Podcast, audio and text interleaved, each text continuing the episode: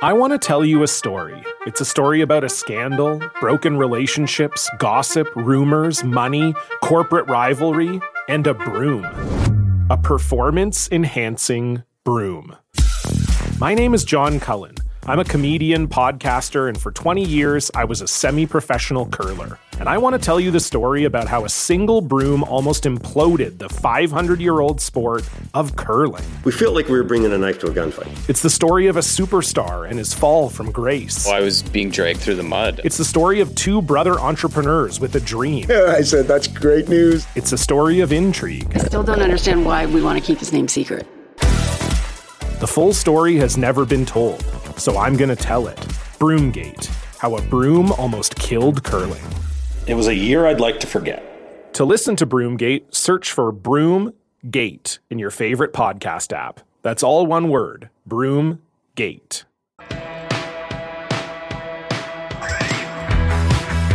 You're listening to The Leaf Report. Follow the guys on Twitter at Jonas Siegel and at Myrtle.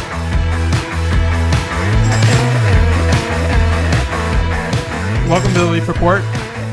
James and I are here just before the end of the regular season, a meaningless regular season. Brought, brought Meaningless end to the regular season, I should It's say. not a meaningless regular season. It's not a meaningless regular season. Okay, I I, wr- misspoke. I my headline the other day was I watched this meaningless Leafs game, so you didn't have to. And then people were tweeting at me about nihilist Arby's and the. Have you seen that Twitter account? no. Oh, it's What is it? the end of the world is near. Eat Arby's.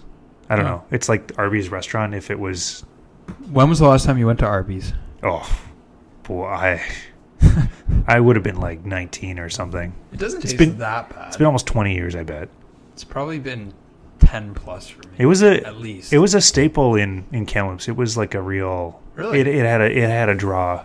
There was a big Arby's on the edge of town. What else was there to eat? Like What? You, guys, you guys had a Wendy's. Oh yeah, we had McDonald's, everything, but okay. for some reason we didn't have like a whole bunch of them. Like we didn't have like eight different Mc- Wendy's or whatever. It was like one of each thing. Yeah, so that's Arby's about was. right. So I bet you the Arby's ratio in Kamloops was higher than like the ratio here. Like, I haven't even seen an Arby's I in only Toronto. knew of one Arby's. I grew up in Richmond Hill, and there was an Arby's in Aurora that I remember going to. you should follow the Twitter account though. It's very funny. okay. Somehow it combines sandwich meat with nihilism. Well, I remember John Stewart used to always poke fun at Arby's on The Daily Show. Were you a Daily Show watcher? Oh yeah, I don't remember. Well, yeah, w- was it just like It was like regularly part of his shtick. because it was like bad food? Yeah. Nihilist Arby's, they have three hundred and forty-two thousand followers. Wow. All right, let's talk about the Leafs. Where do you want to start? You want to start with Austin Matthews? I think we should just do a whole hour of Arby's. The RB report? RB's report? Um, we might be reporting on the bees if the Leafs play the Bruins in the first round, nice connection. but Good it, segue. it looks like they're going to be playing the Lightning, which I'm happy about because the weather is nicer in Tampa Bay than in in Boston. Yep. Okay, let's talk about Austin Matthews. It's been just over a handful of games since he's been back. Uh, obviously, the game against Buffalo, It's been seven games, isn't it? yeah, just Oh, over okay. a handful. Yeah, my handfuls are Handfuls five, yeah okay. just over that. I have seven fingers on one hand, so that's Right. So, this podcast has gone off the rails already, and we haven't even started. Um, so he's played just over a handful of games, seven games to be precise. When you're, if you're listening to this before uh, the game that they're going to play in Jersey, uh, I believe he's got ten points, Five goals. Um, five goals. But it just look the game against Buffalo was a bit different. Like he looked more like himself. I don't Yeah, know if the that's Sabres played like shit. the Sabres aren't good, so that helps. Um, but what have you kind of seen from him since he's been back? Like you were at the, the first what was the first game he played? Nashville. Was In Nashville. Yeah. What's the difference you see in him now versus like right when he got back? I I think that they gave him extra time to be ready and be rested, like extra rested. So he was even in Nashville, he was ready to go. Like he was ready to play pretty big minutes and the shots there and where is he since then? He's just slowly getting better and better. But I, I think that even in Nashville, he made an impact. Like that, you're playing one of the best teams in the NHL. You score one of the big goals. His teammates were looking for him all over the ice. Uh, And that was quite a goal. yeah, That's like vintage Matthews. fishing the puck out of the Yeah, the some guy's feet and then just shelfing it. yeah. I don't have any. I, I guess what I would say is I don't have any questions that he's going to be ready for the playoffs. He looks he looks like he's ready. Yeah, it's funny. Like if he had been forced to miss even like a week more, then it would be that would be like a big conversation. narrative. Yeah. Yeah, Or if he was like didn't have a ton of points right now in these games, it would Yeah, it would true. probably oh is he going to be recovered and whatever. But like no one's going to be talking about that. People are going to be talking about like how how good he is. or if it was a situation where, um, like he was coming off a different injury, like it, let's say it was a leg injury, I think it would be harder for him to get back. Do you know what I mean? Like remember when he came back from? So the other con- injuries were back and concussion, and the concussion obviously he couldn't skate. And I'm not Babcock said he couldn't skate with both the other right, injuries. so both, and and you remember him coming back kind of slowly, like it Yeah. took him a while to get himself back, and it's like on a way more extreme level. I've always thought of it like when you you haven't worked out in a few weeks, how brutal it is when you first work out that first time, and then the second time's a little better, and the third time's better and better and better. I play beer league hockey once a week. That's all, like one of the only real uh, strenuous activities I do. And so uh, we had a bye, and then I missed a game because I was on the road trip, and then uh, Easter canceled another week. So I haven't played in a month, and we're playing in the final on Sunday. yeah, so it's going to be really hard, but it's going to be It's hard going to be for all of t- you. terrible. Yeah. And players will always tell you that, like the first game back, first few games back, you're just like getting back up to speed. Imagine It's taking hard. a month off and then playing a winner take all Stanley Cup final game. Right. So they they benefited from the fact that they a were able to take a lot of time, like they they they didn't feel that pressure from the standings. You know, like they would have felt like he's ready, bring him back. And I don't know what B is, but So here's the debate. And I talked to I talked to Justin Bourne about this. I talked to Ray Ferraro about this. Will it help or hurt them that they've played all these games against meaningless teams and then they've had like like the last like 20 games have just been like I mean it's good that they've won a whole bunch of them, but the question is like is it is it good to have the way that their season is ended going into the playoffs or bad? Feels like bad, doesn't it? Like you should have something that you're playing for. I think we can start to overanalyze that stuff. Yeah, well, that's that's why we call this the Let me let me answer in two parts. Like the first is the games that they've played against good teams have been good games, and you can tell like And they've played to your- well. Yeah, and Ron Hainsey pointed this out in one of your stories. Like they seem to get up for those games. Like they they they're on edge. They're maybe a little scared. and they get down for the and I think the other part is like you can look at teams who played really well. Like I'm just thinking of last year. Like Washington runs away with the President's Trophy basically. Pittsburgh has like 110 something points. Like isn't that far behind? Washington wins that first round series. Is it easy? No, but like I, I don't know that it ends up mattering. Maybe it does. I don't like. Do you, do you know what I'm saying? Like maybe it it'll probably doesn't matter. depend how they play in the first round like if if they look like they're rusty everyone will say that Yeah. it's usually revisionist re- revisionist I think what's history going to be more interesting is what's going to end up happening with the lineup. And you and I have been talking about this a lot. Is Andreas Johnson? You said in the press box last night that he looks like one of their best eight forwards, and it's really hard to disagree. And yet, when game one comes around, barring something unforeseen, they have to He's not play, going to be. they playing. should be playing him like no offense to Leo Komarov like the penalty kill is better with Janssen on it the power play is better with Janssen on it even strength the fourth line has been better with him on it Oh well, the, the first game Komarov played, the fourth line was terrible, Hmm. and the games that Janssen's been on it, it just like it, it's speed. It's kind of scary to his face. tenacity is fantastic like he's He doesn't just stop. He's yeah. got pretty good skill. yeah he's good with the puck like he doesn't make Um, But can you put bad your- decisions with the puck No, he's smart. But can you put yourself in Mike Babcock's shoes going into the most important games of the year and wanting someone you know has played more than 10 games in the league?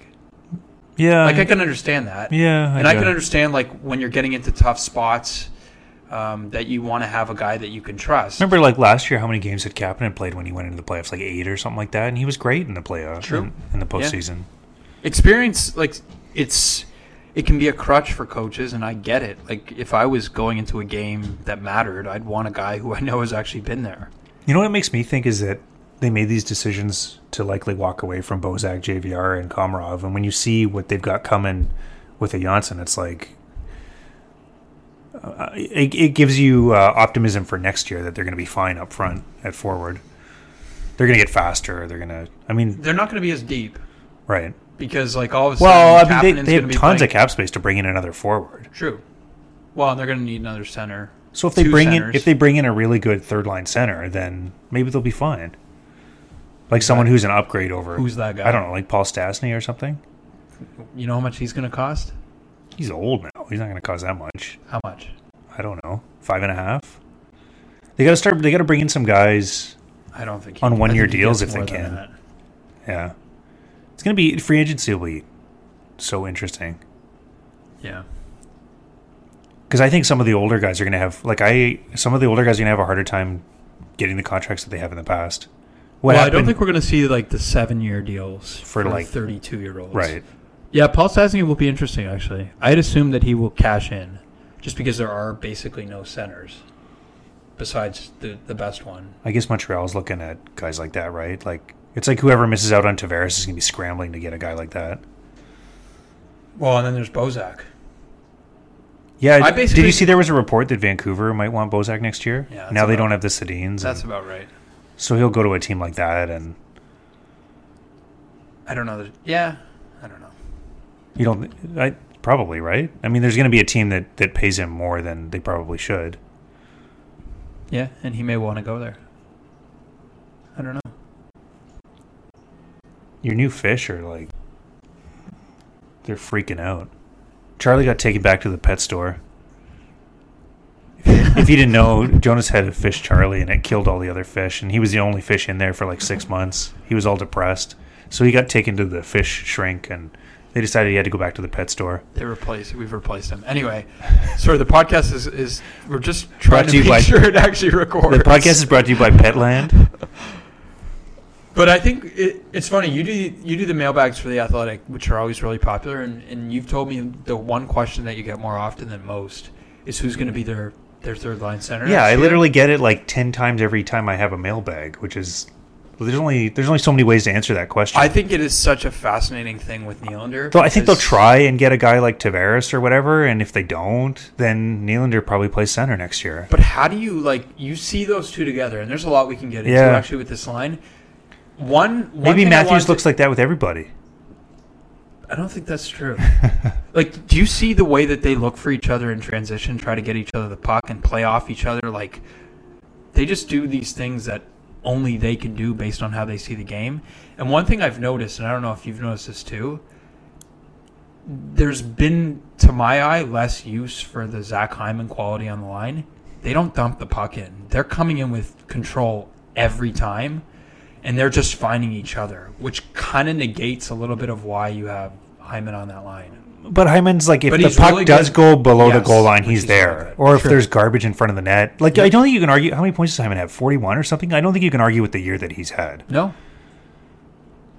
no, his even strength production is really good, but it's also a product of playing with the guy. Oh he yeah, plays with. for sure. But it's like if the line is working, then why Yeah, would and you? the line works?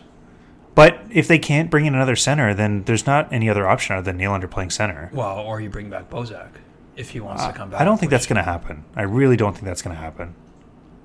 He's going to get more somewhere else. the thing is like.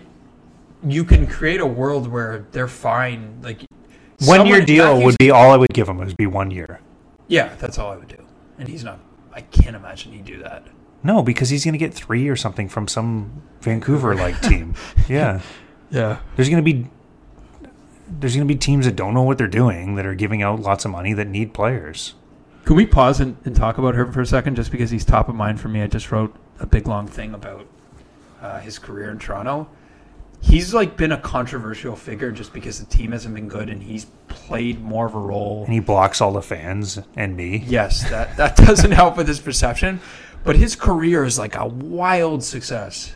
To be Oh, one yeah, of like yeah, the yeah. all-time Yeah. leaders in, in games and points and like all that stuff for the Leafs. Well, if you look at undrafted players in the league in the last like 10, 15 years, there haven't been very many. Zuccarello is one of them. There aren't that many like real big success stories. Yeah, He's one of the only ones. It's the draft usually gets everybody now. Yeah, that's what Brian Burke said. Like he, I'm paraphrasing, but he said like we don't miss that much. Right.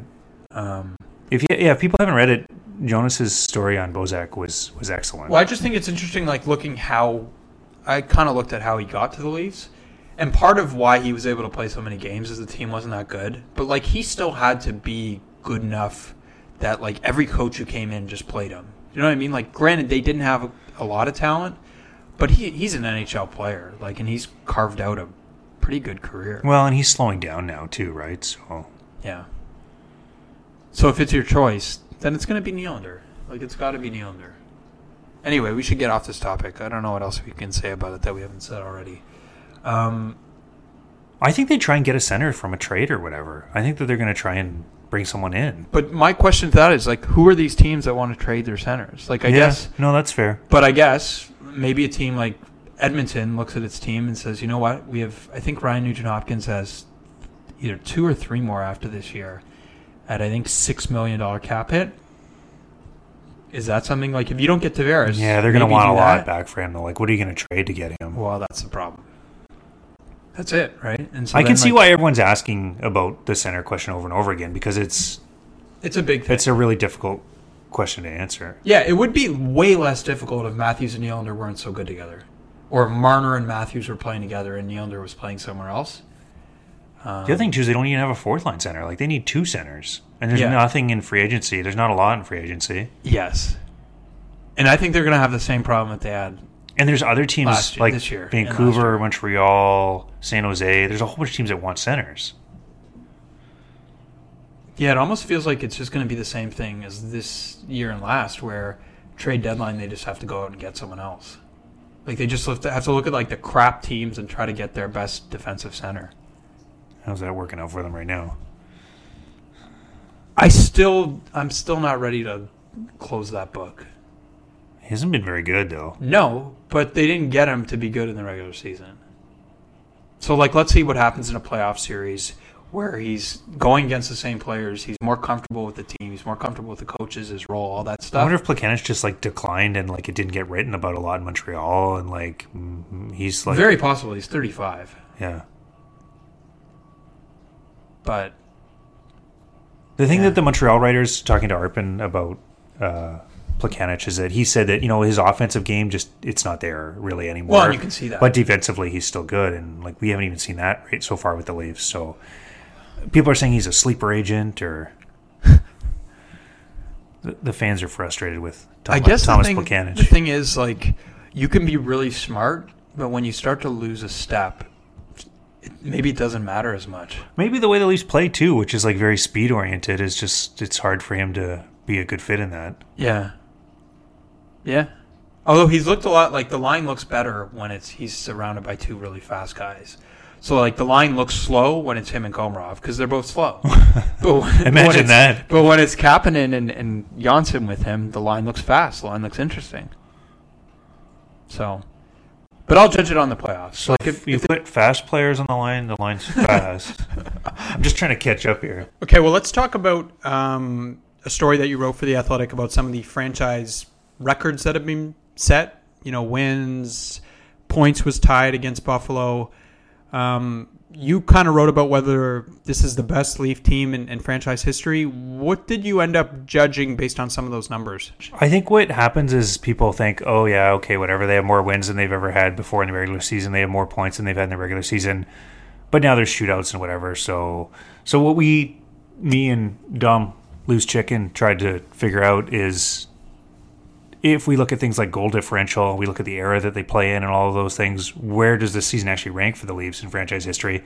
I think in the modern era, like post original six, when there were more than six teams, you can make the argument this is the best regular season they've had, which is crazy if you think about it. And I think what it speaks to more than anything is the Leafs have not been a good franchise for a long time. Not only have they not been to the final in 51 years, not only have they not won a Stanley Cup in 51 years, their regular seasons are not very good. That's the number one takeaway I have is that like this this you and I have been covering you've been around the team longer than I have and you've been around Toronto longer than I have. I moved here about 15 years ago, but before that there wasn't there wasn't really a lot to get excited about with this team. Yeah, they had 93, yeah, they had 2003, 2004, they had 02 when they against Carolina. But a lot of those teams were kind of just like the eighth best team in the NHL or the ninth best team in the NHL and they were it was a badly managed franchise for a long time. You look at the 80s and it was just a, it was a joke and the 70s weren't were bad and It's a really good point. And I remember I, I watching you go through some of the research, and you were looking at teams like Washington, and it's like they had hundred points like year after year after year. you know after what I year. looked at Uh, um, after they set the wins record or matched the wins record I was like oh they're on pace for 105 points I wonder how many 105 point teams Patrick Marlowe's been a part of because I was going to talk to Patrick Marlowe he's been on five teams in his career in San Jose that had 105 points or more and probably a whole bunch that had hundred or yes close oh to tons ton ton ton tons tons it. Well, and I guess and the it's- Leafs have only had had 100 before this year, like twice ever. So the reality is, is that y- yes, this is one of the best Leafs regular seasons ever, even with the shootouts taken out and all that stuff. But their regular seasons have pretty much sucked. Like they've not been a very good team. well, I bet if we looked at like most of Mike Babcock's teams in Detroit's, they were probably all Oh yeah, hundred. Well, did they had the one team with like 126 or something, right? yeah like one they of the best all time. right. But I guess it, you can also tell in like some of these records that are being broken, like last year with all the rookie records, like 69 points is really good, but it's not like insane. And that was the record. Like I don't think anybody else. I'm trying to remember what They haven't Peter won league Inachek's awards records- hardly at all. Nobody's won. Like They've had a Selkie and Matthews like, and like a Jack Adams. Calder was the first in 51 years. They haven't had a Hart in forever. They haven't had a Vesna, a Jack Adams since Pat Burns. I Conn think. Smythe. They they, Nothing. don't, they don't win Yeah, maybe that's what it's a testament to that they just haven't been a very good franchise. And that's what like this whole big project is about for them. Like going back to when Brendan Shanahan's hired is like bringing them to a point where not just they're this flash in the pan, which is what they tried to be basically. under Well, the you and I previous covered regime. you and I covered the incompetence. When did you start? 2007. You and I covered Yeah, the incompetence 2006, I of, think. of that era, like 2006 to like 2015, kind of before Shanahan came in, and that felt like a long time where they weren't very good and they were spinning their wheels and whatever. But the incompetence goes on for decades and decades and decades, and Yeah. that, that we weren't even alive for some of it. Yeah. It's just a testament to like how important it is to have the right people in charge.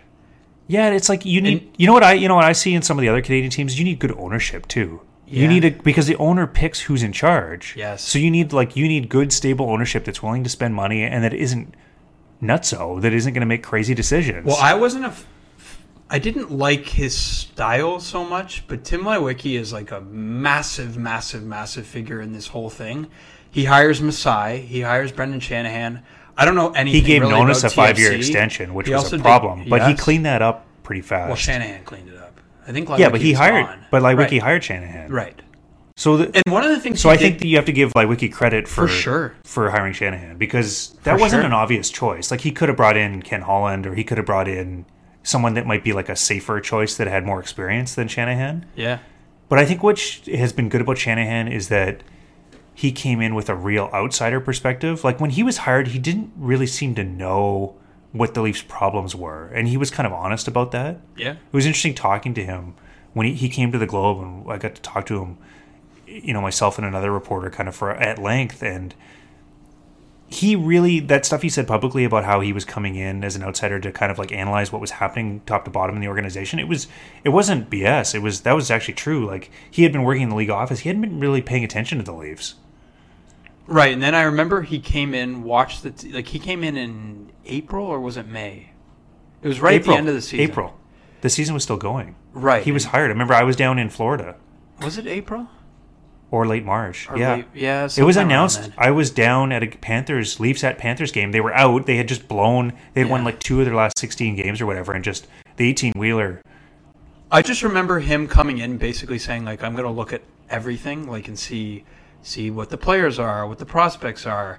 And I'm sure he just looked around and said like, "There's n- there's not a lot here." And Well, like, the players they had some good players. yeah, yeah. there they- wasn't a they- lot there in the wasn't a front ton. office. There wasn't a lot of good. There well, wasn't but a he lot- kept those people on initially, right? For a year, um, and and to be fair, not all of them. lots of good fortune. He tossed a bunch of them right away because Kyle Dubas was hired. They got rid of the assistant GMs and Right, that was at, at the end of the summer, right? I'm trying to remember the sequence of events. So he gets hired. At the end of that summer, he hires Kyle Dubas after firing Loisel and Poulin. Um, then they have that season where Randy's still in charge. they're they're having some success, but doing it in the it was way that they were 2014. It's doing been four years since Shanahan was. Yeah, hired. so th- so 14 15 was it? Or was it 13 14? 14, 15 was the year. Cuz 14 15 is the end of the the crazy horrible year where things just spiraled out of control. Right. And and guys like Poulin and Lozelle and a bunch of the front office weren't there. They were gone already because Right. he got rid of those guys right away, almost in the first few months, and brought in Kyle Dubas. And Kyle Kyle was 28 years old. It was four years ago. I remember So he would have come in at the end of the 13 14 season. the day they announced Kyle Dubas was hired. I was moving into my new house, so I remember exactly. I came running over in jogging pants to come to the press conference. Did you? Pretty much. My I had no clothes. I was my house, my condo was empty. Do you remember that press conference at all? yes, What do you remember him saying? with Kyle Dubas. You weren't there, Kyle. Dubas? No, Kyle Dubas I was. So what press conference then? So Shanahan. So Shanahan was hired April Aprilish 2014. Yeah. Yeah. So this, I'm just trying to get in, in my head the version of events that happened. So he comes in. He decided to keep Carlisle, but he got rid of Lozelle and Poulin, and he brought in Dubas. He Right. he immediately it was immediately apparent that he was going to do things differently. Well, we saw that maybe the, the first big move was drafting Nylander. The, the interesting thing, like when we get back to management, is we we still don't know what their management is going to be. Like you've Right. reported that it's likely going to be Right. Dubas, but it's it's still not clear what's going to happen with Lou Lamorello, and obviously that matters in the big picture too. Well, we're talking about who's the third line center going to be, and it's like if it's a pretty big difference if Lou Lamorello is in charge or Cal Dubas is in charge. What what they see as the right path to follow. Well, and even for someone like Komarov, like if Kyle Dubas is the GM, I would presume that that will be the end of Leo Komarov in Toronto. And probably Roman Polak and, And- right. And a a lot of it's those- like a whole interesting conversation about like what all the ramifications of that are. yeah, Um, it's its own podcast. It's its own In- in the podcast. off season. So we can keep going. Let's. Uh, now that we have some topics, we can. I actually wanted to talk about Matt Martin. He played against Buffalo. Um, Rapid fire lightning round. yeah. What do you think ends up happening with him? I know you've gotten questions about this in the the, the mailbag. I think that they try and trade Matt Martin. I think you wait till after July 1, most of his salary is gone. Maybe you have to retain part of that contract to trade him, and that's what happens. Hopefully, a team will take him for. They got to be careful because they need the cap space, right? So if they're going to retain on Martin, you know, you don't want to retain too much because it's going to hurt you in, in 2019. Okay. Um, I wanted to talk a bit about their second power play unit. I just wrote about this. This is really top of mind, the Matthews unit. I haven't read your story, so you're going to have to That's fine. fill me in. Obviously, like prior to that two goal game that Matthews has against the Sabres, that unit had been bad. And, and not even like generating opportunities, just looking like it, it kind of had lost its way. Um, what do you think that power play ends up looking like next year? Like, do we have any idea? Like, obviously, They're going to Nylan- have to rebuild both the units. like it's possible that Neil and her Matthews are separate units, isn't it? No, I No, don't. you don't I think don't. so? Well, I mean, maybe they find a way to make that happen. Or maybe it's like Kadri. It's too hard to guess what. Yeah, because we don't know what the roster's going to look like. I mean, I, I think ideal world, the Matthews unit becomes your first unit, and then you build a second unit out of the other the guys. Johnsons and or guys maybe like you that. just power up one unit and get Kadri playing with Matthews and Neal. well, that's what most teams do. And it was actually interesting in looking back at like some of the video from the beginning of last year. Kadri actually started last year with the Matthews group, Yeah, and and then it they- wasn't working. Yeah, and it wasn't working. And then they found this spot for Kadri in the middle on the Bozak group, and, they like took off, It yeah. took off. And there's such an. I- it- It's funny, like when you're looking ahead to the playoffs and like the ramifications of having an, a good second group. Tampa has a bad power penalty kill. Boston has a really good penalty kill. Either way, if you have a second group that suddenly can score and be a threat, it like can change the dynamic of a series. And Jake Gardner talked about this after the Buffalo game how different the two units are, how it's harder for other teams to pre scout them because they have to prepare completely differently for which unit. Yeah. You don't know which of your PK units necessarily, if you don't have last change, is going to be playing against which power play unit. So they, True. they're going to be getting much different looks of what kind of shots are going to be coming. It's a, it's a good weapon to have. I don't know that next year they're going to be able to have two really good power play units, but it's an asset to have right now. Well, and it's an asset that, like you touched on this, to have two that play completely differently. So, like, you have to prepare for two distinct power plays as opposed to most, which are just the same. Um, it's it's interesting, like when you look at the way that they're going into the playoffs this year versus going into the playoffs last year. One dynamic that they didn't have, and it's cooled off a little bit recently, but they didn't have like this Kadri Marner thing Um, they had Marner playing with Van Riemsdyk and Bozak at this time last year, and Marner didn't look like he has this second half. I think that could completely change the dynamic of like what they're able to accomplish, and make them so much harder to match up against. Well, they could have two first lines. Basically, that's Yeah. what they have. I think they could have two first lines. yeah, because and your Marner's like a third line is like a pretty good third line, and your fourth line is potentially a pretty good fourth line. So that's, you know, I, I the reason Washington, one of the big reasons Washington was better than them in the playoffs last year is that they had more depth, they had more forward depth, and they had really good first line, a second line that was almost a first line, and then they had two third lines. Is kind of what Washington had, and and Toronto wasn't there yet. And I think that now you can argue they have two first lines the way that Washington did last year. Yeah. Because like you looked at that series and the Van Riemsdyk line got hammered and targeted. Um, it's funny. Do you, do, you, do you sense like there's a you and I, I think have believed that there's a chance that they can win. and I think this is something you're considering. How real do you think it is like at this point, like that they could be that team that Their road's really tough. because they're gonna have to beat both. They're gonna have to Boston go and through a Tampa. lot of really good teams, yeah. and like we're not even mentioning Pittsburgh or Washington. But the Leafs are one of the hottest teams in the league. I mean, say what you would, their schedule's been easy, but Well, but since they made the lineup change, like they Yes. they are legitimately one of the best teams in the league. right. Um, they stopped making really dumb decisions, and they started putting like their best players and their best lines together. And Well, it's funny. You and I were talking about it in the press box. Like it wasn't that long ago that that Frederick Gauthier and Matt Martin were on their fourth line, right, and now both are like not even possibilities right. to play. Now they're like the 17th best forwards and or eight, 17 18th or, 18 or or something. further. Yeah, Yeah, like like Josh Levo's like a, a black ace, Dominic Moore black ace. You know what I mean? Like they're just they're just in a completely different spot. yeah. I'm trying to see what else we got here. Anything else you want to talk about? Oh, we we should talk about the D briefly. Okay, Um, we don't know how long Travis Dermott's going to be out. They've said he didn't end up breaking his foot. Um, but if they don't have him, what do you think they end up doing? I think that hurts him a lot. I was showing you yesterday at even strength, he leads the entire NHL defenseman in points per 60. So he's been a productive player. It's interesting if you look at the Leafs defense, all the offense is coming from that left side of, of their defense, with Gardner, Riley having huge offensive years, and Dermott being a big contributor there. Well, that's where all the skill is. They're going to have to, if he's not ready, they're going to have to call up Borgman and really think about using him because I don't like the arrangement they used against Buffalo where they had Hainsey and Zaitsev together and Carrick with Riley and Gardner with Polak. Like, I, d- It didn't go well for Hainsey and Zaitsev. Well, if you look at their possession over the year when they're together, it's horrible. Well, because they're two not very skilled players. It's just like whack the puck out as much as Yeah. they can, and then it gets trapped at the point or on the neither boards. one can really skate it out and do it himself. Right. Yeah, I guess you'd have to you call up Borgman, you pair him with Polak, which is another conversation in itself. But I think Polak will be in there for game one. Um, but yeah, he's it, it. That's another thing. Like it's it's crazy when you look at the year that that he wasn't on the team all season. Right. Because Well, it's and- clear he's better than Borgman. like, yeah, by a, by a bit. and he's better than a bunch of guys they have on the right side. Like Dermot's made a really big impression, so I which think- is which changes the conversation like not just this year but like down the, down the line Yeah. when cap space gets tough and you might have to let go jake gardner like maybe you have a guy who just comes in and replaces him and does a lot of the same things potentially yeah.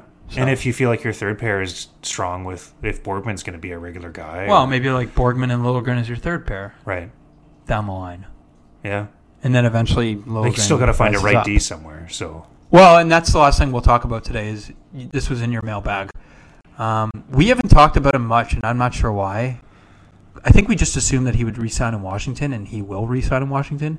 But John Carlson, you've concluded, does make sense for them. It sounds like Carlson's going to go to that interview period. Like, I think a lot of guys are looking at guys that have leverage are looking at it and like, why? Tavares is the same way. Why would I sign a deal when I can go see what else is available? Right. And it gives me, I think agents are saying it gives us so much more leverage. Like, if Carlson is negotiating now with Washington, who are having are going to have a lot of cap problems, as opposed to if he's negotiating with Washington after he's talked to other teams and seen what's out there.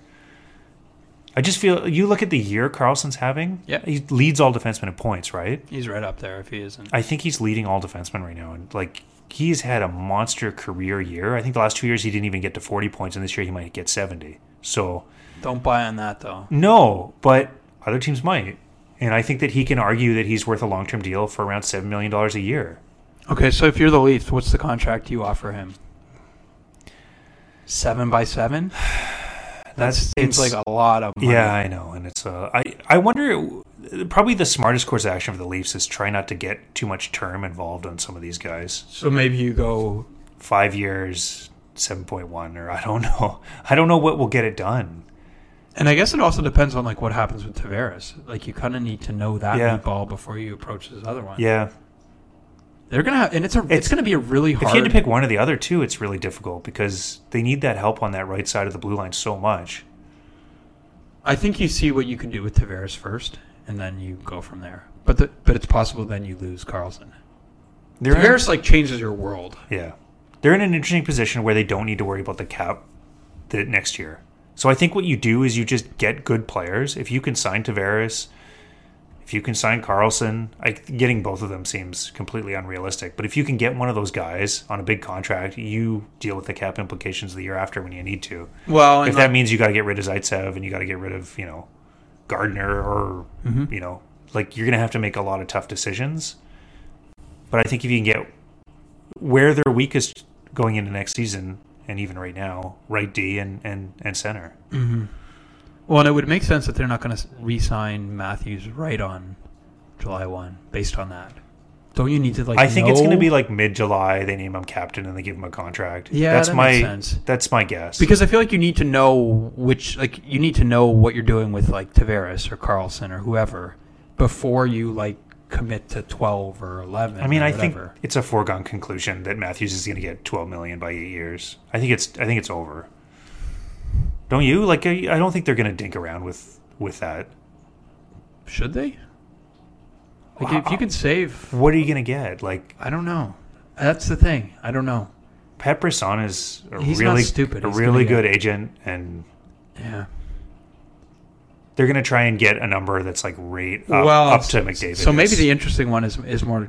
Actually, it is. It's going to be Nylander. Like, what do you pay Nylander? yeah. If I'm Nylander, if I'm the Leafs, I'm looking at Nylander and I'm saying, this is what Johnny Goudreau got. And granted, that's two years ago, maybe. That's three. the thing is that the cap will Cap have has gone up. Yeah, But I'm like, I think Goudreau got like six point seven five or something like that. yeah, and that was a tough negotiation. So Yeah. that's. no, I gonna think be that if you can sign fascinating. Nylander long term at seven million, I think you do it. seven by eight, And then the thing that is even more fascinating on top of that is that Marner's not due until the next year, and Marner's going to look at what Nylander got and been like, "Come on, like Marner should just wait I'm sure he will. the year. I'm sure he will. Yeah. Probably have another huge year next year." Yeah, I, like if I was betting on over under eighty points, We were talking about over. we were talking about what contracts are these three the three kids going to get like way back in like November or whatever, and I think we were saying 25 million, and now I look at it and it's like it could be more, more than that. Like it could be 27, 28. Well, so Matthews will get twelve. I think if Lou's the GM, he probably tries to bridge Nylander and and Marner, Yeah, you could be right. Which I don't. I wouldn't. which do. might be a problem. Yeah, okay. I don't. It's going to depend on the number though. Like if if to get eight years, Nylander wants way more than seven. Then well, Well, and it's like, do you pay like, do you pay Marner more? you might have to if he has a huge year. Like what if Marner has a way better year than Nylander, and then Nylander's got got this huge contract? Well, and the other thing like that factors in is like some of these comparables. Like Marner could have better numbers than Jack Eichel, better numbers than Drysital. right, Eichel got ten and a half. Drysital got eight and a half. right, Nealander could have better numbers than some of those guys. right. What's happening is that, and uh, the other reason I wouldn't do a bridge Teams have effed it up for everyone else. I wouldn't do a bridge deal also because the kids are all getting paid, and they're all getting paid like before they even deserve it. Like I, li- I li- Jack Eichel's a great player, You but can't he had- bridge Marner. You can't do No, that. I don't think because you he can. could lead the league in scoring. Yeah. And then, like, then what are you going to do? yeah. Well, Tampa's going to run into that problem with Kucherov, and I don't know what they're going to do. I mean, Right. Ku- I think it's now, isn't it? Or is it, or is it the following summer? I, I think he's up. I can't remember, but Kuch- Anyway. I think he's up. I just think Kucherov's going to be like, well, I just I should get eleven, right? Like, what, Well, and that's what's the cost, right? what's- What's giving him four, four, five? maybe he does have one year left. I know he signed a three-year deal for four six four seven six or whatever. He's it got was. one more, but then it's trouble. Four, seven. I I looked really closely at it, and I don't think I would bridge either guy. But I don't think you can. but it The in one thing it- saying that we don't know what the other asking for. the one thing it does, and Tampa's a really good example of this, it gives you like th- however many years where you have more space to make your team really good. Whereas the long term deal gives you more space long term to make your team really good. And like you can look at teams like Chicago that just get absolutely killed by having Taves and Kane at 10 and a half, which is a completely different And situation. it's more but- like Seabrook's a problem, and like Yeah. the Bickle trade, the Bickle signing was a big problem because they had to trade Teravainen just to get rid of Bickle, and like yeah. if you like you just if you have your big guys making a lot of money, and the other thing too is that You can't fuck up. Taves and Kane got their big contract. They were kind of bridged because they did have those middle deals, I think they were like six years or five years. or something. right? So that's a bridge, and then then you give them the ten and a half when they're older players, and they're going to be entering declining years, Which Like, is you- ultimately the conclusion you came to with Nylander. Is Yes. like you'd rather not just pay pay, him, when him he's now. 30. Yeah, and he's going to be thirty at the end of an eight-year deal, and then Yeah, So that's where Chicago runs into. I mean, like Chicago won three Stanley Cups, so like we're not questioning anything they did to that point. It's just what do you do at the end of that?